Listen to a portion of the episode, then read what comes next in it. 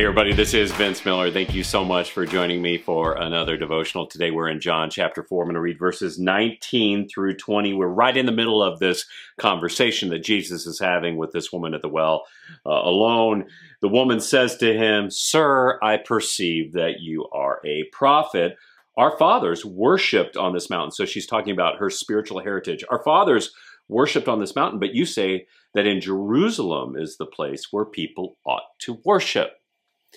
So to begin, I got to point out something here that you could miss. I love how this woman in this dialogue kind of slowly but progressively realizes who Jesus is. I mean, just read through the entire dialogue in your scripture journal. At first, she only recognizes like his race and religion and gender.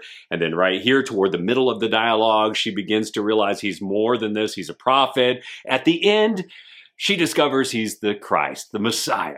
But right here, she doesn't quite fully get it.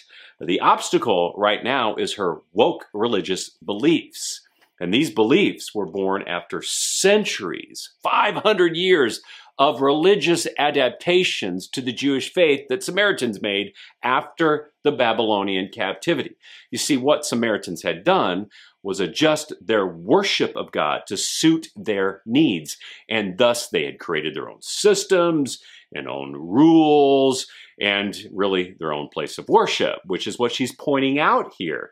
Now, one of the things that Samaritans had adjusted were the religious laws on marriage and divorce. They allowed intermarriage with people of other faiths and permitted divorce as much as you like, which is interesting given the story, isn't it?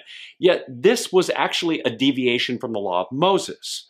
They had adjusted the law to suit their needs. And this woman had either intentionally or unintentionally accepted these woke beliefs, as she declares here, by following her early fathers. Now, I think that we face the same dangers right now in our time because woke religious beliefs are making their way into the church, and some religious leaders insist on adjusting the truth to cultural norms. That's always what woke religious leaders are going to do. They're going to lead you right away from God's truth toward their truth. They will even tell you it's more loving, but it's not. The most loving thing to do is to tell them the truth even when it hurts, just like Jesus did. Go back to yesterday's devotional. Jesus is going to poke and prod and peel back some wounds to create some sensitivity, spiritual sensitivity in our heart again. Because why? Woke beliefs don't lead you to love. They lead you to sin. And that's what's happened to this woman. Her religious beliefs had led her down a long road of sin, perpetual divorce, perpetual emptiness. And Jesus, well, he has come to lead her back. So what do we learn right here? We learn, I believe, that in the process of people discovering Jesus, we're going to have to address those wounds, but we will also sometimes have to address their misunderstandings about God, about worship, about religion, about faith, and whatever it is they have a wrong belief about. And this might cause some initial confusion and pain.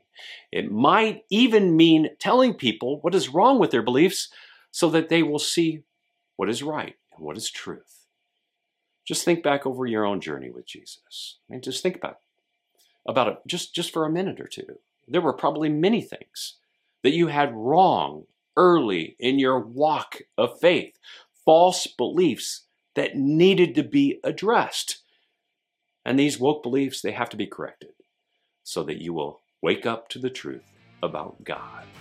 The God, by the way, is just standing right in front of you, but wants you to love him and his truth. I love you guys. I pray this blesses you. If it has, share it with someone else, and I'll see you right back here again tomorrow.